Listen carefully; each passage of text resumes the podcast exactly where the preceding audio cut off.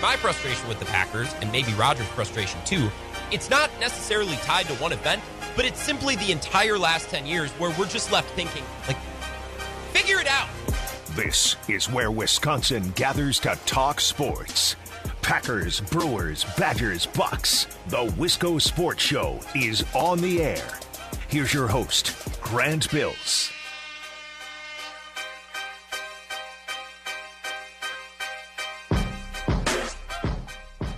Yesterday's show was great, wasn't it? We had a blast. We laughed, we cried, we took some calls. My dad was a part of the show. It was just, it was too much fun. It was perfect. It was wholesome. A wholesome two hours yesterday. And I'm not saying that tonight's show isn't going to be as good. It is. Rich and compelling from start to finish. It will be. We're going to have great guests.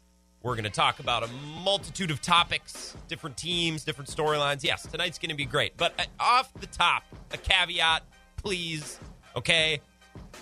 I am not in a mood to to mess around today. Okay? I'm not I'm not in the mood I'm just I'm not having it today, okay? We're going to talk about the Bucks. We're going to talk about the Packers. yes. And we're going to talk to some guests and I'd love to hear from you as well. Just a warning off the top. I I I I am I got a hair hair trigger. I got a finger on the trigger today, okay? So let's all be cool. Let's not get on each other's case and we'll be fine. All right? Deal? Or deal. Not in, not in a mood to mess around today. Had quite the day.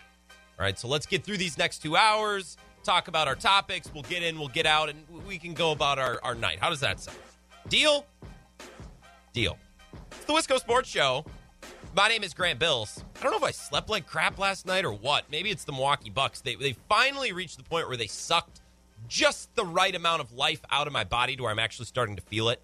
Right? Because they've been sucking life out of my body for the last three years. And if you're a Bucks fan, I mean, they've been They've been sucking life out of you basically your entire life, right? Going back to the 80s, the 90s, the 2001, right? The Brandon Jennings, like this this team, they've been sucking the life out of us for years. And and maybe I, I finally reached a, a certain threshold today where it's like the Bucks took just enough of my soul from me where I'm actually physically starting to feel it today. Or maybe I just slept like dump and I I don't know. One of those two things, but probably a combination of both. So I'm just I'm I'm I'm I'm not looking to mess around tonight. Okay, I'm in no I'm in no mood for games. Let's put it that way. We are gonna have a great show though. you kidding me? I'd never let that flow over into my work life. I'm a I'm a professional, and I think I said the same. I think I said the same thing to start the show yesterday. We're gonna start with the Bucks. Do about a half hour on the NBA. David Gasper reviewing the Brew will join us at 4:35 to talk Brewers. Some uh, uh, lots of news this afternoon. Not some, but lots of news. They're upping the capacity at Miller Park. Ooh, I did it. American Family Field. Uh, tailgating is going to become looser, more relaxed. The racing sausages are going to be back racing in the park, which I, I some things I don't really get how the pandemic affects. Like I, I don't understand why the racing sausages couldn't be in American Family Field in the first place, but thank God the national nightmare is over. They will be back. So the Brewers announcing a bunch of things, including Corbin Burnes. It sounds like he's going to be back on Thursday. It's expected. It's probable. I guess nothing is set in stone. But Craig Counsell all but saying, yeah, he's he's going to be our guy on Thursday. So the Brewers made some announcements today. We'll talk about those announcements and just talk about the state of the team. Brewers were idle last night, so I think it's a good time to kind of just take a look around and and assess things. We'll do that with David Gasper coming up at 4:35. I do want to talk a little bit of Packers as well. Uh, I, I, kept seeing this question being peddled around on social media yesterday, and I I don't find it particularly compelling, but I guess a lot of Packers fans do. So we're going to handle that question at 5:35. And there's no Aaron Rodgers news today, so I actually want to address something that was said yesterday on NFL Network because I just I don't get it. We'll do that coming up in the five o'clock hour. Your opinions, takes, calls, arguments, uh, just yells if that's what you want to do. 608 796 2558 on the talk and text line. Twitter at Wisco Grant. We had a good follower push yesterday. I appreciate that. That was a nice little shot in the arm. I won't ask for it again, but I always mention my handle just in case you want to follow, be a part of the show. Tweet me at Wisco Grant. That's where you can find me if you waste away your time on Twitter like I do. Let's start with the Bucks. They they were playing such an insignificant game last night against such an insignificant opponent that I I, I made a mistake on the show yesterday. I mistakenly said they were playing the Rockets, and that was wrong. And I think I corrected myself later on in the show. I think Eric on Interstate 90 called in, wanted to talk about the Bucks, and I was like, wait, who do they play tonight? So I looked it up. It wasn't the Rockets, it was the Spurs. But last night was so insignificant in terms of opponent, in terms of seeding. Last night's game was so puny and small and easily winnable for the Bucks. I barely paid it any mind on the show yesterday to the point where I forgot who they were playing. The Spurs, not the Rockets. The Spurs are bad. The Rockets are really bad. I wasn't even in my brain on yesterday's show because I just a pencil in a win. I thought they'd rest guys and still win, but no, they lose 146 to 125, including giving up 87 points in the first half to the Spurs. Okay, I have I have some some things to say about the Bucks and the NBA eh, eh, in a grand sense. And look, I, I understand that the NBA compared to Major League Baseball and compared to the NFL, they're different. Okay? They're, all of our professional sports are different. We should talk about them differently. We should watch them differently, cover them differently. They're different sports entirely. They're scheduled differently. They're played in different times of the year. Everything is different. Okay? I get that. And I think a lot of people in the media, I won't name names, but maybe you can maybe you can read what I'm saying here. I think a lot of people in the media who hate on the NBA for whatever reason hate on it because it's not the NFL, right? The games aren't as exciting. There's not as much, uh, not as much uh, urgency week to week. Players rest, and superstars have a lot of control. Not the case in the NFL. And I think a lot of people in the media get really irrationally mad about the NBA and like to bring up how bad the ratings are, even though I don't, I don't. When did we start doing that? When did we start caring about ratings? There are some in the media who hate the NBA because it's not the NFL, it's not Major League Baseball, it's not hockey, it's its own different thing, and it's just not for them. And that's fine. If the NBA is not for you, cool. But that's not good enough for some people. Some of those people like to try to ruin it for everyone else. That's not what I'm doing here, okay? I like the NBA for the NBA, and I understand that it will never be the NFL, it'll never be hockey or baseball. It's its own thing, right? The superstars are in charge. They have a ton of power. They're they're very mobile. They can move from one team another. If they say I want to be traded and trade me here, well then they're there. The James Harden trade is a great example. The schedule is longer, which means some teams on some given nights might not be playing all their guys because they want to stay healthy. And not every game is life and death, so teams might throw in the towel a little bit. For example, the Bucks gave up 87 points in the first half last night. And in the NBA, unlike the NFL, you have teams that are tanking. You have teams that are specifically rolling out rosters and game plans designed to lose. And in the NFL, there are teams that are playing for a draft pick. Cincinnati Bengals, typically in that conversation, the Browns are there for years, but their players aren't actively going out there and trying to tank. That, that doesn't really doesn't really happen in football. In basketball, you bet. It's a very different league. It's a very different sport. So keep that in mind when I say what I'm about to say. I do have good perspective, and I understand that the Bucks and the NBA will never be the same as the Packers and the NFL. I get that. I understand that. But the NBA and the Bucks, I I I, I've about had it. Last night was close to my Jake Kumerow incident. If we're relating this to Rodgers, like, well, that was the straw that broke the camel's back. Is getting rid of my boy Jake Kumerow.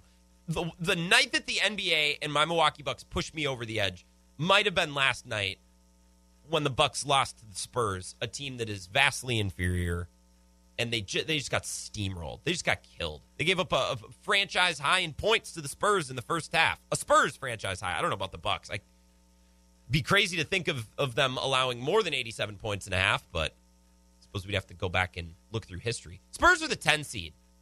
They're not any good at all. And the Bucks last night, it's like they, they weren't even in that game from the jump. It was over after the first quarter. This time of the year is the absolute worst. Because fans of teams like Milwaukee, teams that are the first, second, third, fourth seed, teams that have a shot to make the Eastern Conference Finals or better. Fans of teams like the Bucks, we look for every reason in the world to explain why losing is a good thing. Do you get what I mean? We look for every reason to downplay an ugly loss. We look for every reason to explain away a bad defensive performance. A game that clearly the players weren't invested, they weren't involved, they weren't locked in.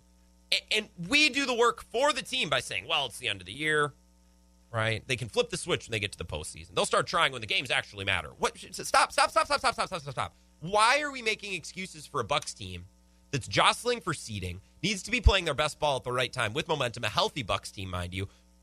Why, why, why are we turning a 20 point loss, a 21 point loss, into a, a positive? And yet that's what fans do. It's what we did last year, right in the bubble, when they were getting run off the court by Brooklyn, who was without everybody. And when teams were just shooting the lights out, we're like, well, they'll they'll get it together when the games matter. D- do we know that to be true? In 2020, in the bubble, that proved not to be true.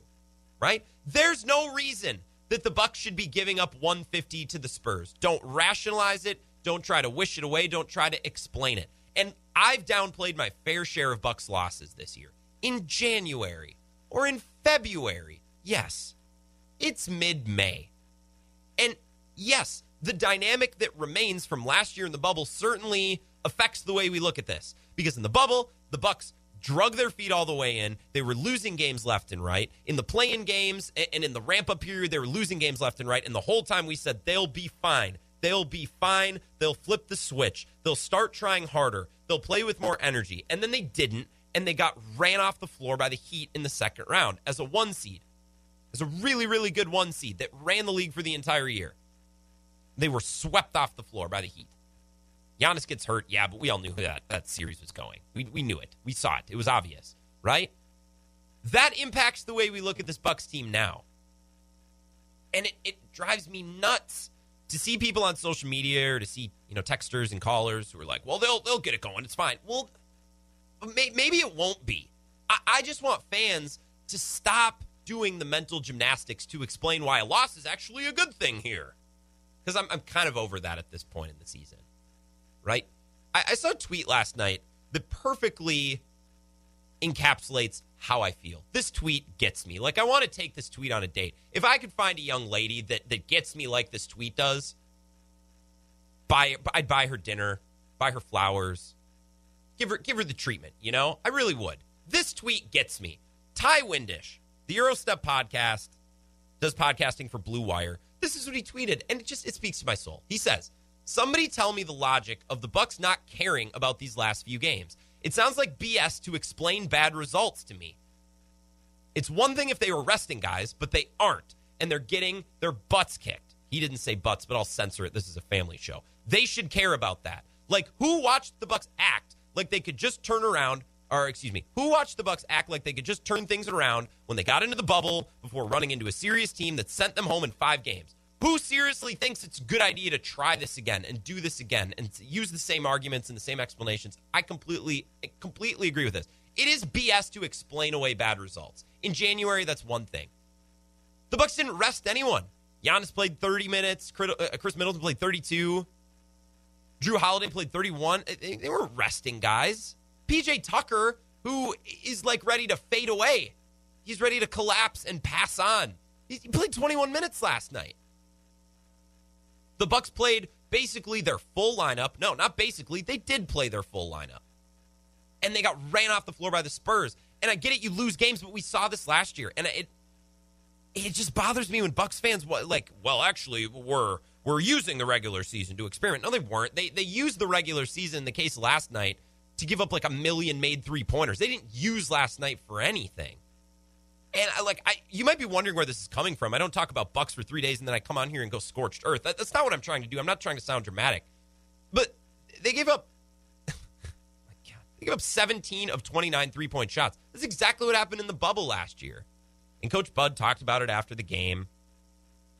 Right? I think it was Eric Nehm or Zora Stephenson who asked him, like, hey, at what point Bud, do you think maybe you need to change what you're doing to try to defend the three point shot? This is what Bud said. They got comfortable at the three point line. They, they um, you know, quite a few pull ups.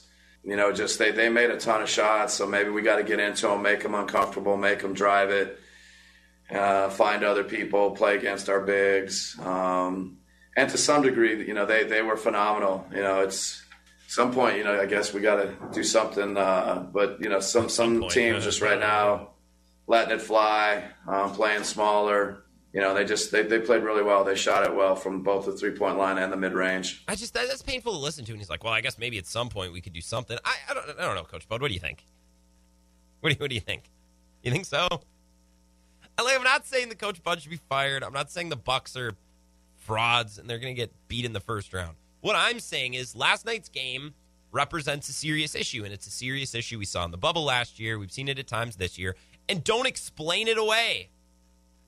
Well, they're they're not focused on getting the one seed. You're you're, you're telling me, they, yeah, you're exactly right. They are not focused on the one seed, and and like we have this conversation every year at this time, where it's about can they flip the switch? Can they not flip the switch? What a crock of dump. Th- that is one of the biggest lies in all of sports. And I know I use this superlative a lot. I'm a dramatic person. I'm sorry.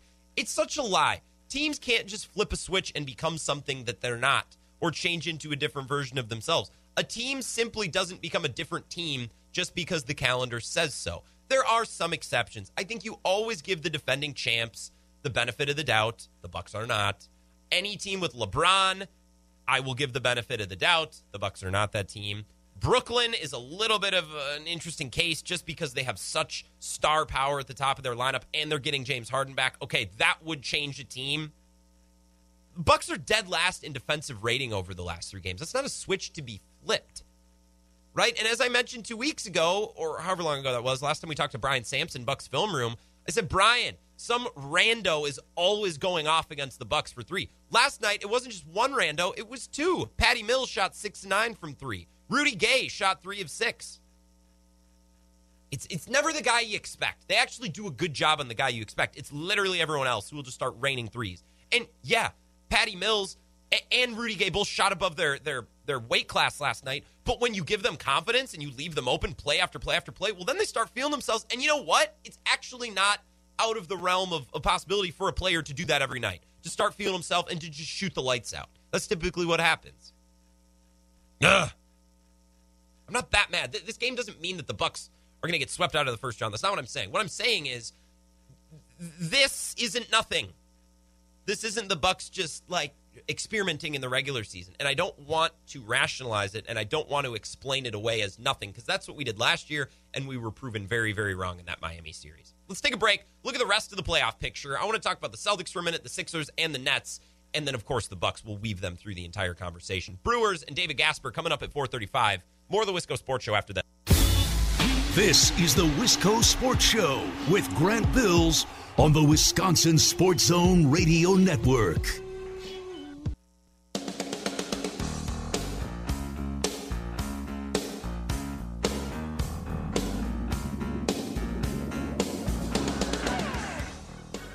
Sports Show rolling on my name is Grant Bills on Twitter, Wisco Grant. The talk and text line 608 796 2558. I said to start the show, I'm not in a mood to mess around today. I just, I'm not angry, but like just the little things are setting me off today. Right before the show started, and I didn't share it because I didn't think it mattered at the time, at least for this show. It, it matters in the grand scheme of things, but not for this show. Jon Heyman, who is a baseball insider for the MLB network, tweeted 42 minutes ago Yankees have five coaches with COVID.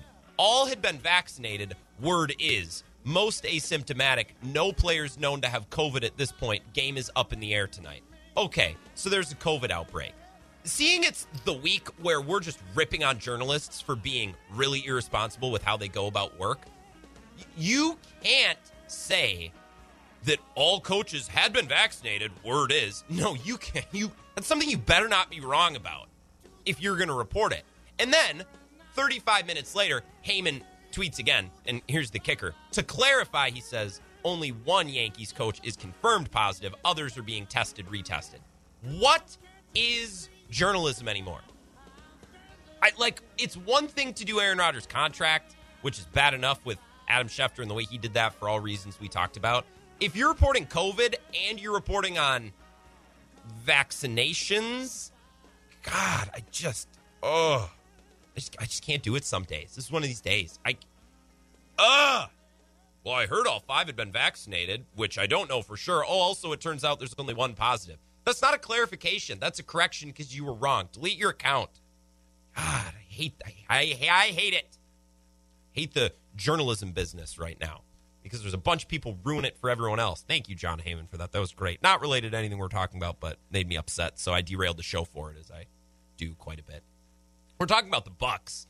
uh, which I'm not thrilled about at the moment either. They lost to the Spurs last night. I, the, the one thing that's bothering me, one game never makes a season, so I'm not trying to make last night like it was the biggest deal in the world. But I see all these Bucks fans saying, "Well, they'll try, they'll try harder once the playoffs start. They'll get it going once the playoffs start." Stop, stop, stop, stop, stop, stop, stop, stop, stop, stop, stop, stop, stop, stop. Stop trying to rationalize this game away and stop trying to say that it's okay because this is what we did last year. And then they got swept out of the second round by the Heat. Yeah, I know it was five games. Same thing. They were discarded easily by a team that was seated well beneath them.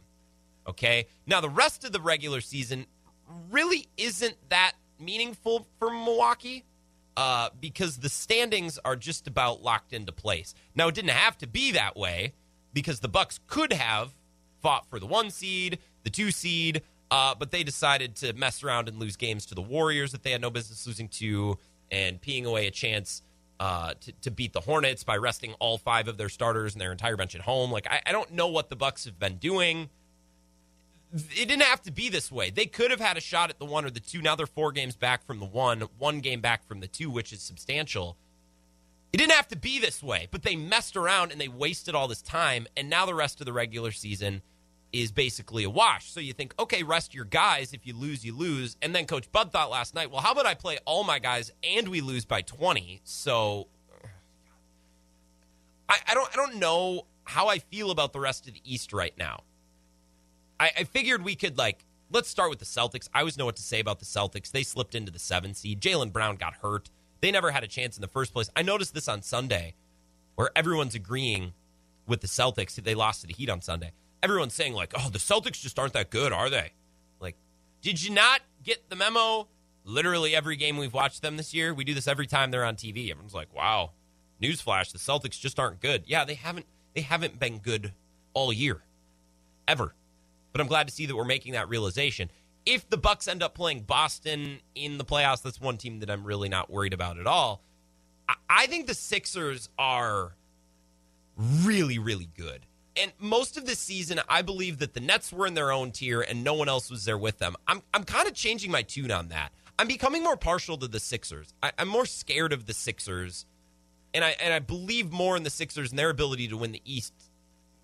Maybe maybe more than I have at any point this season. And I didn't expect to feel this way. A lot of talking heads are going very, very anti Brooklyn Nets uh, to be contrarian. Like I see Nick Wright doing this every day. Like, oh, the Nets still can't play defense. Yeah, well, shut up. You're missing the forest for the trees. Like, the Nets are really, really good, right? But a lot of people have just kind of turned into Nets heels because someone needs to. We need some sort of intrigue in the East.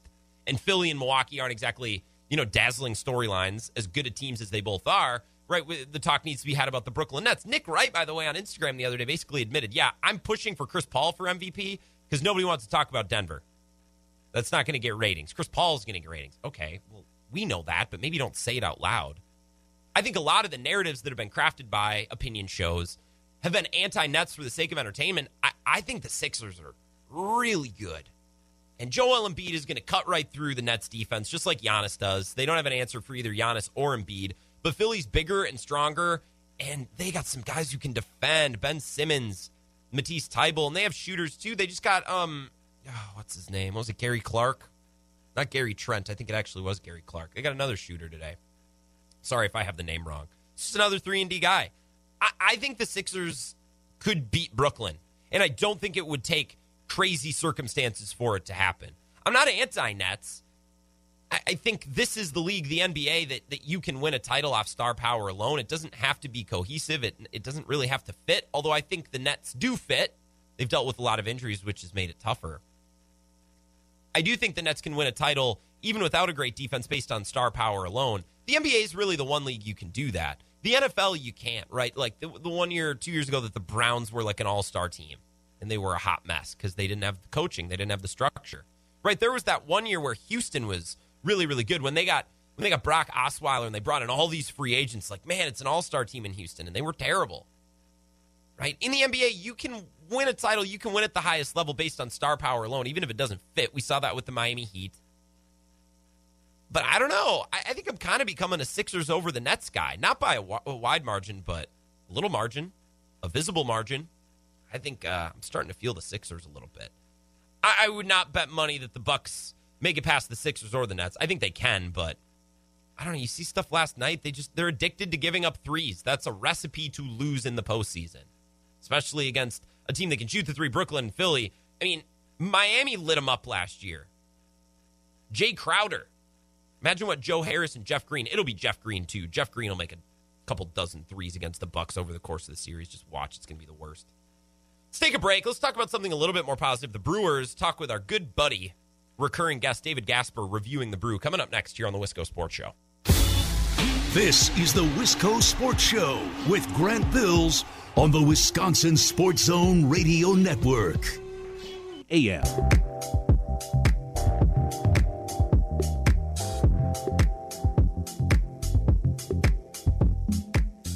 Wisco Sports Show rolling on. Brewers were off last night, but they're back tonight.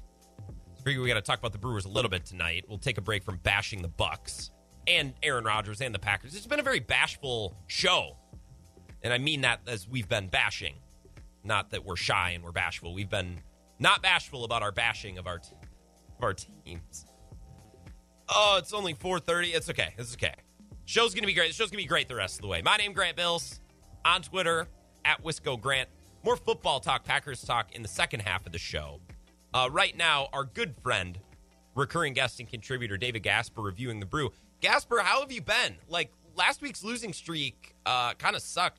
It was a bummer, but we got our annual Mother's Day thrilling victory, so that was kind of a, a cherry on top of the last week. Yeah, really kind of really kind of helped out with the well, it was actually a really really kind of rough week. You know, looking at the the Philly series and and how those games went, and you know that six game losing streak wasn't really fun, but you know it's going to happen over the course of the season, and you know they they came right back there at the end of the week, and you know it, it'll all even out. So they're they're fine, and and they seem to be getting healthier. So that that's the important part. Well, I think this Aaron Rodgers drama kind of saved my rear end because I think if all was normal on the Packers front, I would have started last week on Monday. I think I would have rolled out a take mm-hmm. like pound for pound, dollar for dollar, the Brewers are the best team in baseball, and I would have like passionately argued that on Monday, and then they went on to lose the next five next five games. So I, I, think the Aaron Rodgers drama kind of helped cover up last week. I want to I want to start with this big picture question. It's something I talked about yesterday, and it gets at last week. The Dodgers series, in which the Brewers did very well, the Philly series, they did poorly.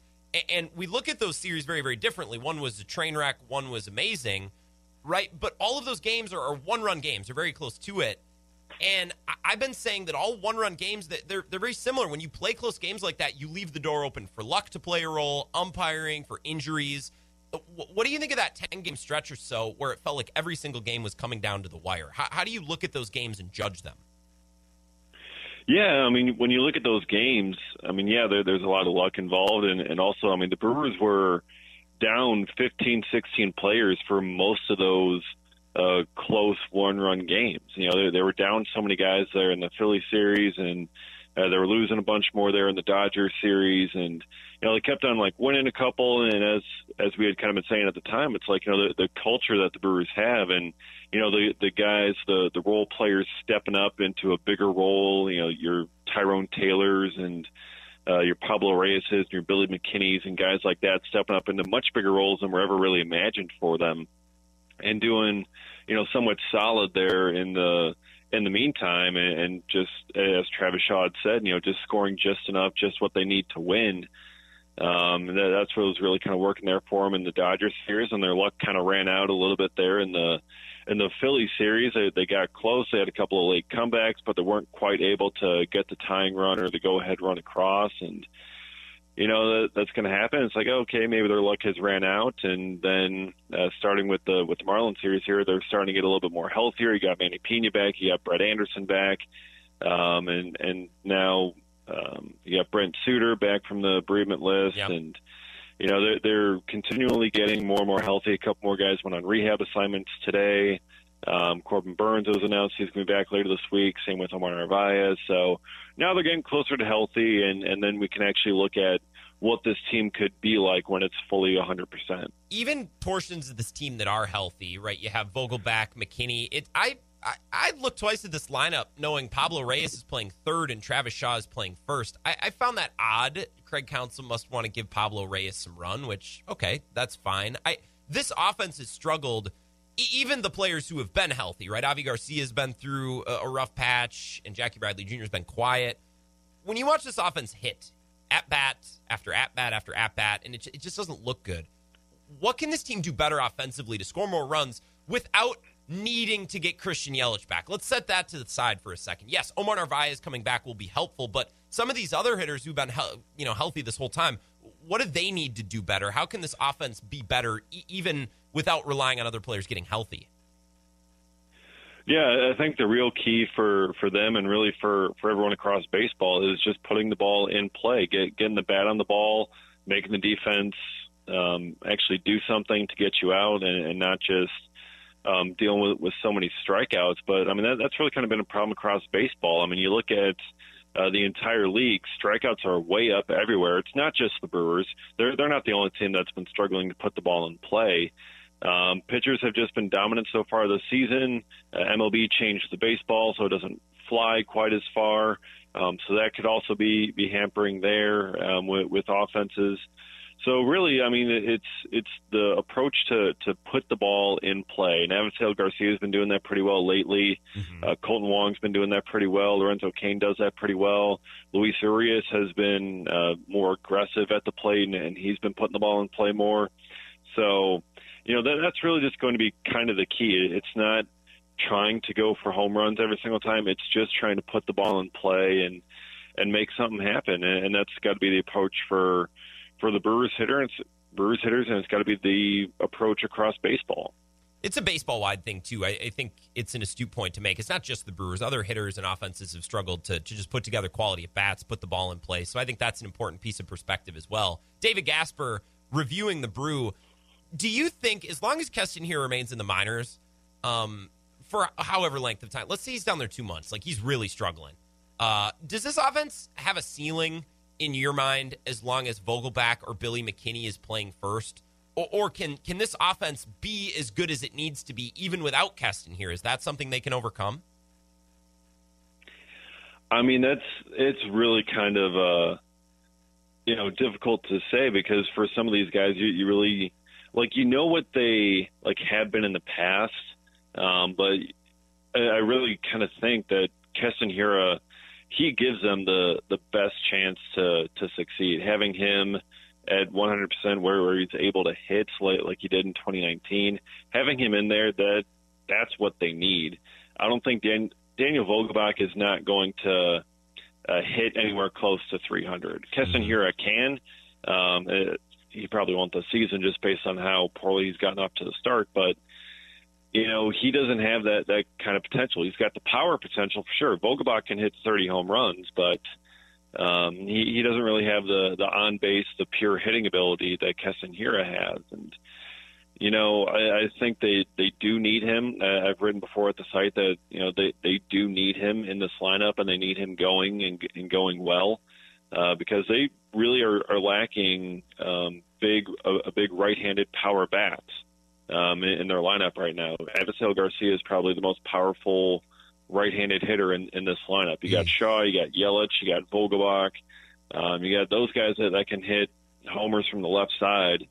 Um, but on the right side, you, it, the plan was Hiura. Uh, was supposed to have him. I mean, Tyrone Taylor's been showing some power, but he's not going to be a full-time player. Um, then your other guys like Lorenzo Cain, he's not going to hit for that much power. Manny Piña is not going to be for that much. Luis Urias doesn't have that much power. So you're you're really down to Keston Hiura and Avisail Garcia as your two power hitters from the right side. And, you know, Garcia, he's not going to hit that many. You know, he, he might be a, a 20 homer a season kind of guy, but that's that's probably his ceiling there. So uh, they really need Hiura back to to be the best that this offense can be. I don't like the idea that Avi Garcia is your best right handed power bat. And I, I like Avi Garcia, and I actually wanted to ask you about Avi and Jackie Bradley Jr. Is this what we're going to get from them all summer? Like one week they're hotter than the surface of the sun, and then the next two weeks they're ice cold. I, is that just the type of hitters that they are, or is that something that you envision kind of smoothing out over the course of the next couple of months? Well, Jackie Bradley has really kind of been a streaky hitter over his entire career. Uh, a, lot, a lot of Red Sox fans have said that after he signed here. It's like, yeah, be prepared for, you know, some streakiness with him. Um, but he's also traditionally a slow starter, and his stats really don't look that great here to start the season. So um, Craig Counsell's talked about it, and, and Bradley's probably going to end up being just fine. Um, I, I think he'll end up getting going, and he's going to have some streakiness to him, uh, but but he'll be much better than than what we've seen so far. Garcia, um, you know, I don't think he's that streaky of a hitter. I, I think he he's been streaky so far this year, but over his career, not quite as much. So. Uh, for for Garcia, I, I think he's going to find a, a good balance and some consistency uh, here soon, and and you know hopefully he can be consistently on the on the really good side, the way that he's been hitting over the last week or so. Uh, he's been really strong at the plate, so if they could get something like that relatively consistently from him, uh, the offense will be in a pretty good spot, even without uh, Yelich and Hiura. I think it's important to remember that, like Jackie Bradley Jr. wasn't a like a career 280, 290 hitter. Like that was kind of the more Kolten Wong profile. So we do need to like I I should say I need to cool my expectations a little bit with JBJ. Avi Garcia has been an interesting case so far. The last uh, player that I want to talk to you about, and I think this is something that you'll get a kick out of. I want to talk about Drew Rasmussen. And yesterday, I, I made the case that he might be by the end of the season one of the more important players on this roster because I think he could be what Corbin Burnes was in 2018. Like in 2018, they had Hader, Jeffress, Knebel, and this year they have Feyereisen and Williams, and Hader, and that trio has really picked up traction. Like you're hearing that trio mentioned, the statistics brought up, like that. That's become a thing on TV and radio. That extra guy was Corbin Burnes, who could enter the game a little bit early. He could pitch on a day and eat innings if if one or two of that trio wasn't available. He could be your guy in extra innings, so your pitching doesn't drop off should a game go to the tenth what do you think of Drew Rasmussen and, and how he's pitched so far, and maybe what his role could look like as the season progresses? I love Drew Rasmussen. I, I really do. I, I think he's primed for for a pretty big role. I mean, he's he's a young guy. Um, I mean, he's 25 years old. Didn't have much experience in the minor leagues. I mean, they drafted him uh, in 2018 when he was recovering from Tommy John. Spent the 2019 season ac- across three levels in the minors, getting up to to Double A there he didn't he didn't spend any time at AAA. Uh, he was called up, made his big league debut last year, um, and now he's he's been in the in the bullpen all of this year. So he doesn't have any uh, AAA experience there. So there's still some some growing pains with him. Um, but I mean, he's someone that he's his expected stats are far better than uh, his 4.91 ERA would would show. Yeah. So he's someone that I, I think could be really good going forward. I mean, he was a first round talent um, not too long ago. The Brewers snagged him in the sixth round after he underwent Tommy John surgery. So he's someone I think could be a future closer. I'm not sure if they're going to try to put him in the starting rotation. He came up, he, he was a starter in 2019 in the minor leagues. But with having two previous Tommy John surgeries, I don't think he's going to be able to hold up to a starter's workload okay. over his career. So, you know, he's got the stuff he, that, that can really play up there in the bullpen. Uh, he's got the big velocity that, that can play up in the bullpen in shorter shorter bursts. So I think he's someone that's got future closer potential all over him. Um, so it's it's really just kind of a matter of getting uh, that that big league experience. He's only got 30 innings in in the big league so far, so he's still got plenty of time to learn. Um, and yeah, he he's one of the one of the younger guys there, and, he, and he's still going to be finding his role. But yeah, going forward, I, I'm fully with you there, man. I, I think Rasmussen's going to be a big piece of that bullpen. Well, and Rasmussen shot through the minors. Uh, very similar to the way Corbin Burnes did. And I, I kept needing to remind everybody last summer it's like, look, Corbin Burnes is developing and he's working through things because he made it through the minor leagues so quickly. Now, you never would have known it in 2018, right? Those growing pains didn't manifest until 2019 and then again in, in early 2020, and then he really started to turn the corner, right? Drew Rasmussen could maybe catch that wave as well this season where he could be used in big spots, catch hitters off guard, and then, you know, maybe the year after and the year after, hitters start to get a read on him, and then he's got to work through those things like Corbin Burnes did. I, I, just think there's a lot of interesting parallels. Now, Burnes and Rasmussen might not end up in the same role, but I think if you compare 2018 to this year, they could fill very similar roles. And I think he's been the extra innings guy, right? Like that's a defined role that they need. I think Rasmussen fits it well, or at least he has so far.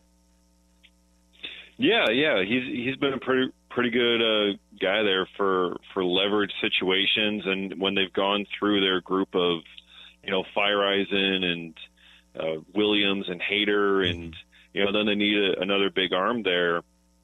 Uh, Rasmussen's a, a great pick, and and if they ever need, you know, Feyereisen or Williams or, or Hader to have a day and and just kind of and they're down, then Rasmussen can can pick up one of those spots and he can do it pretty well. So, you know, yeah, it's very important to to remember that that he um, can can fill in that role. He he doesn't have one of those defined, you know, seven, eight, nine roles right now.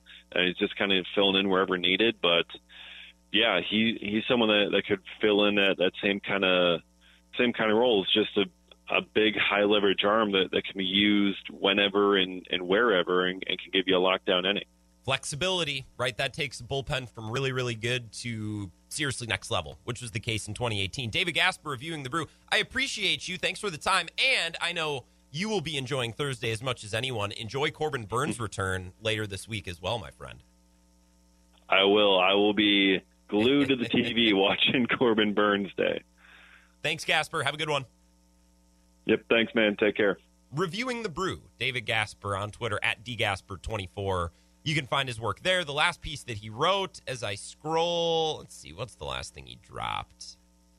Got to get at it, Gasper. Man, well, I'm to look for that over the break. Right now, it's all Corbin Burnes stuff.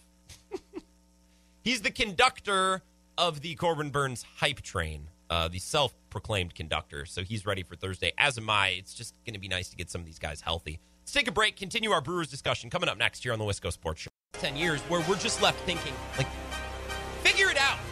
This is where Wisconsin gathers to talk sports. Packers, Brewers, Badgers, Bucks. The Wisco Sports Show is on the air. Here's your host, Grant Bills. Uh, I am, uh, I- I'm sorry. I- I'm sorry for how I began the show back at 4 o'clock. I suppose that could be considered rude standoffish. I think I made it sound like I'm in a terrible mood today, which is not the case, but like someone could put me there real quickly. Not in a mood to mess around today. The Bucks, I think, pushed me over the edge last night. Watch the Brewers lose like 10 to nothing tonight. It's only gonna it's only gonna get worse. I also think I'm sleep deprived. I got to work today. Okay, short story to explain how my morning went. I'm driving to work. I'm late because I had to wait for a plumber, which is fine. But like, nobody, no, you don't want to be in that situation. You want to get to work. You want to get on top of things. So I felt behind. I'm driving to work, and I was like, "Do I stop and get coffee? Uh, no, I'll just get some at work. I'm in a rush." And then I get here, and the coffee's gone. I flip over a table. So I don't know. I didn't have coffee today. Does that Im- does that impact you that much? I don't know the last time I didn't have coffee, but I never thought I was reliant on the stuff. I say all of that to say this. Today's been a weird day. I'm, I'm not in the mood to mess around, okay? Which is why I've been so crabby about the Bucks. So just know that. If you're going to call or text in, please don't push me today. It's the Wisco Sports Show, and my name is Grant Bills. I appreciate you all listening, despite me being kind of a jerk so far today. 608 796 2558 is the talk and text line. Tweets at Wisco Grant.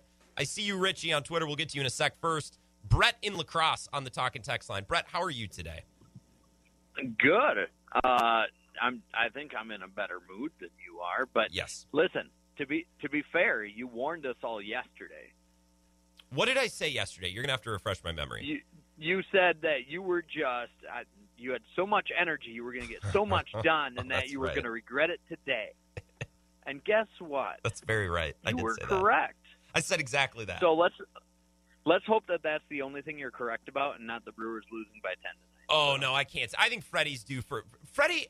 Last start, Freddie had so much bad luck, so I think he's due to, to have a better go around this time around. No, I'm, I'm no just, hitter. I, yeah, I'm just saying, like, if the Brewers get no hit tonight, that's it. Like, look for me peering over the edge of the Cass Street Bridge, just waiting for a barge to go underneath. that looks just tough enough to just end it all. Yes, that's where I'm. Yeah, but here here's the thing. Your your luck, you'd get stuck on like some random piece of string or something and just be hanging there. hanging by my foot. Yeah, I'm I'm It'd doing be okay. great. I don't mean to be dramatic, but it's just my personality. Well, that's hey, listen, it, it's all going to be okay. Thank you. It's going to be fine. Thank you. I uh I I talked to Bill Michaels today, How's Bill? and we talked about uh you know he's I, old. I don't know. I don't even know how old he is, but he's older either. than all of you guys I talked to. I don't know how Um, old he is either. So oh my god. yeah, and, and I talked to Dan Patrick a little today. Oh man, I've been around the block today. Good It's for crazy. you. You're grinding. What did you Yeah. talk about with Bill? Uh, we talked about the Packers. Okay. We talked about Rodgers. Uh, we talked about um, a tiki bar. Oh, naturally, of course. Um, yep, yep, yep, yep. Um, and then I just, I don't know, I just give him my opinion and, and tell him that I think we all just need to relax a little bit. It's all going to be all right.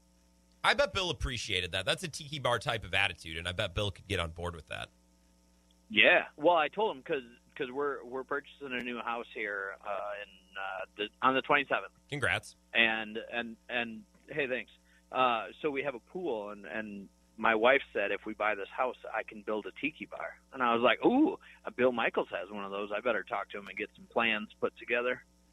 Did he give you a laundry list of things you have to do? Because I bet he would. I didn't hear this part of the Bill Michaels show today, but now I'm kind of Yeah. intrigued to go back and check it out.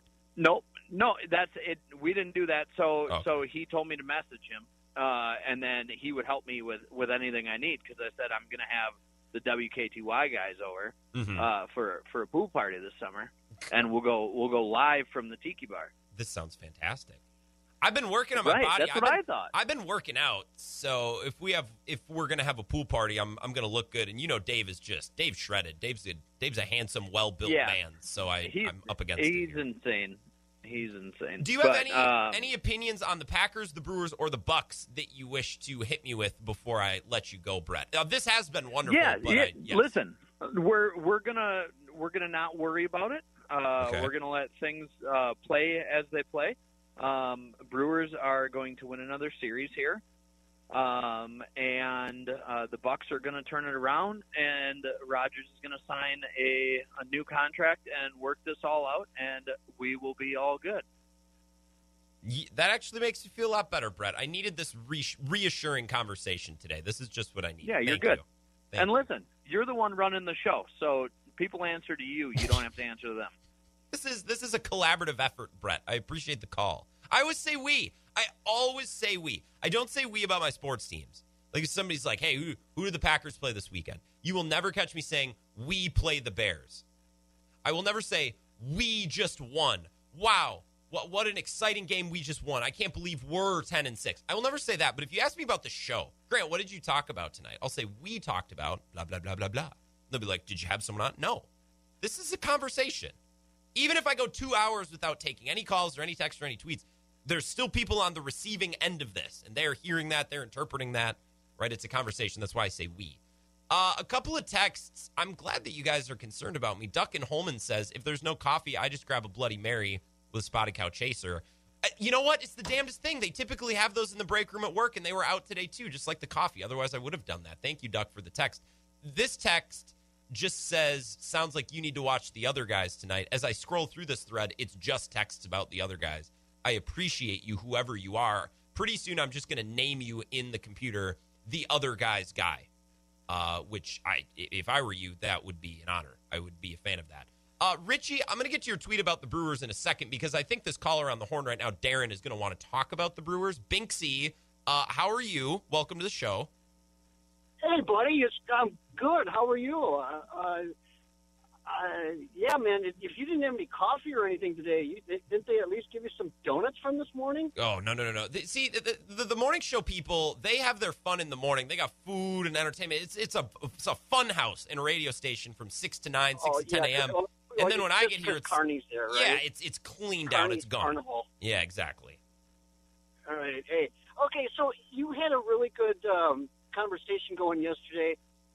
I, I like what you were talking about. Um, you know, if it is, you know, you don't get to rain on my parade just because, uh, you know, you were talking about Aaron Rodgers a little Yep. bit and how some Viking fans are getting on that, and then when the Brewers go to pot, the Cubs come on, and you you, know, you, defend your you defend your your turf, Yes, if I can say that. absolutely. Okay, and I like that. So I want to compliment you on that, and that it really made a lot of sense. Number two is when Gasper and you were talking last week about when the Brewers lose, people need to take a pill. hmm I get it, and I think you're kind of talking to private banks. So um, I took a page out of that. And I said, you know, you're right. I can accept a loss because we agree, Grant, that you cannot win 162 ball games. Yes. No way. Okay. So, but if you're playing good ball, you have fundamental baseball, which we we'll, we'll discuss that over some beers sometime. yes. uh, that, that's that's going to take up the whole show. Um, but when um, what I wanted to ask you ultimately is, uh, I heard the, the clips from uh, Vogelbach yesterday, and he's very humbling by saying, "I don't care how hard I, how far or how hard or what angle I hit it. At least it goes over the the fence. Who cares if it's 500 feet?" Mm-hmm. So he's very humbling. And then, you know, it, it was one run that won the ball game on Sunday. And you are not a fan of batting averages. So tell me, what stats are important on the offense side to be productive for a baseball player? I'm so glad you asked me that. It, it is. Okay, so such a huge loaded question. I understand, but I'm looking for the ultimate Grant Wisco answer.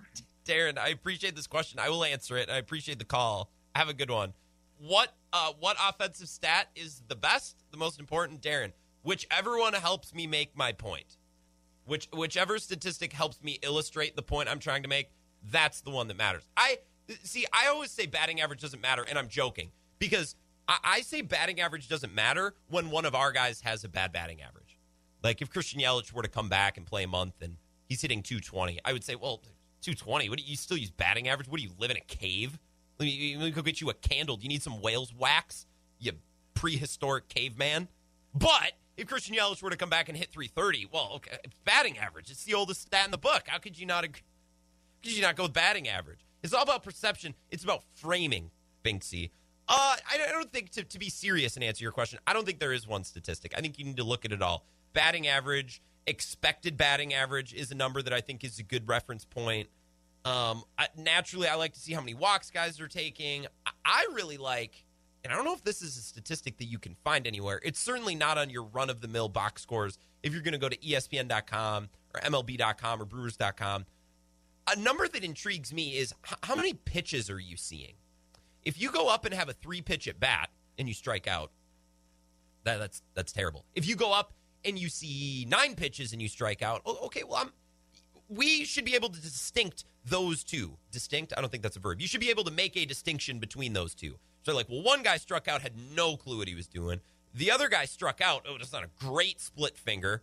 Went down in the dirt. It was a great pitch, and he saw eight or nine pitches before he struck out. Those are two very different at bats. So, I don't know if this is a statistic, uh, a stat that people reference, or it's one that you can find.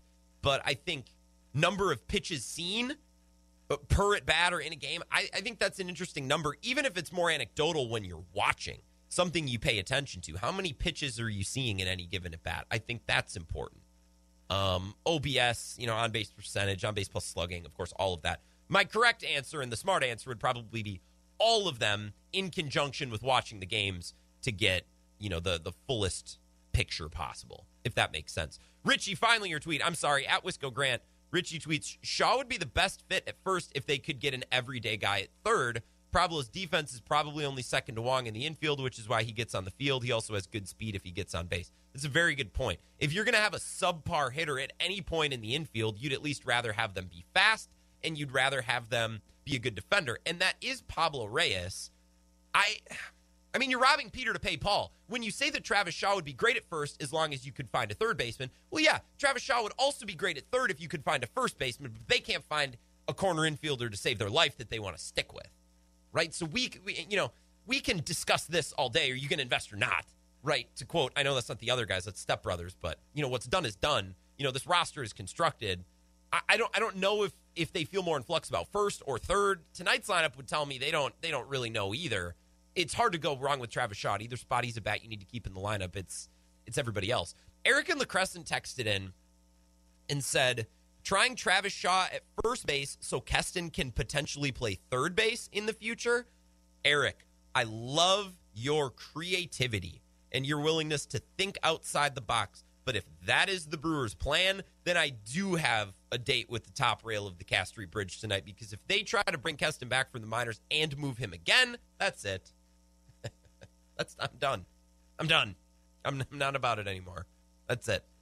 I'm to go ponder the meaning of, of life and death. Appreciate the tweets at Wisco Grant, the texts 608 796 2558. Um, while we're talking about Brewers, I might as well give you the rundown one more time. The lineup tonight. I think the biggest sticking point is that Pablo Reyes is playing third, as we just discussed, and Vogelbach and Billy McKinney are both absent. So you have Wong, Cain, Taylor, that's Tyrone Taylor, Shaw, Urias Piña, Jackie Bradley Jr., and Pablo Reyes at third. Freddie Peralta's pitching. I, the one thing that got swept under the rug last week, and maybe maybe this is my fault for not mentioning it as often as I should have. They were without Yelich, yes. They were without Cain for a long period of time. They were without who else were they missing? Keston Hiura has basically been absent all season, right? They're without all these guys. Corbin Burnes got injured. Brett Anderson gets injured. They're without all these guys. We just kind of gloss over the fact that they're without not one, but both catchers, which is impactful in a lot of reasons. Number one, because Omar Narvaez has been one of your most consistent hitters. Manny Piña is a terrific defender and can be a tough hitter as well. The fact that the Brewers weathered the storm for the last week and a half, albeit with the six game losing streak. The way that they went through that with Jacob Nottingham and Luke Maile, uh, I, I think that deserves, I think that deserves a little bit of a tip of the cap. I, I think that got lost in the shuffle. We were too busy talking about the pitching injuries and the injuries all over the outfield, and we're like, you know what? They're without their number one and number two catcher. That's a really big deal. And I don't know if we talked about that enough. I don't think we talked about that at all. It just kind of was was swept under the rug. Omar Narvaez has been really good. That's a bat that I can't wait to get back into this this lineup. Are you kidding me?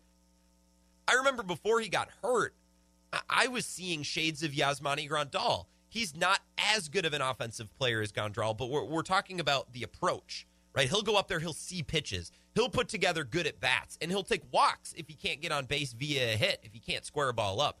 That was Grandal. And I'm not saying Manny Piña doesn't do that. Manny Piña is a fine hitter. I think he's a tough hitter. He's a guy.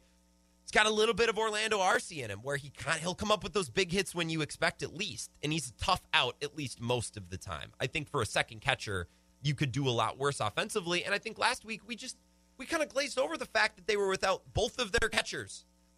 It's like imagine in football if you had none of your running backs or none of your wide receivers you were without all of your interior linemen. Like that, that's a big deal. In basketball, if you're without all of your point guards, that's a big deal. They just had an entire position group go down. And I know they lost six games in a row, but it's not like they were getting run off the field. Those were all close games. Without both catchers. Did an okay job. Duck also texts in and says, give Ryan Braun a call. Yeah, injury prone outfielders with lower back tightness. Uh, I'm to pass for now. I'll honestly take my chances with Tyrone Taylor. I like the guy. I'm a fan. I'm a fan. I I don't feel hopeless when he is at the plate. He might make outs more often than he gets hits, um, and he's not as good of an offensive player as Yelich or Cain or Avi Garcia. But I don't feel completely hopeless. And now that I say that out loud multiple times, that's the opposite of a ringing endorsement, but it's true. I don't feel hopeless when he's at the plate, and that couldn't be said for Keston Hiura or Avi Garcia when he's slumping or some of these other hitters. So I think it, it's worth mentioning. I don't feel hopeless when Tyrone Taylor's at the plate. He could put a charge in one at any moment. Let's take a break. I want to transition over to football. I want to talk more about what Davante Adams had to say yesterday because I think we glossed over an important point, and that's that's my bad, and I will atone for that mistake. Coming up next here on the Wisco Sports Show.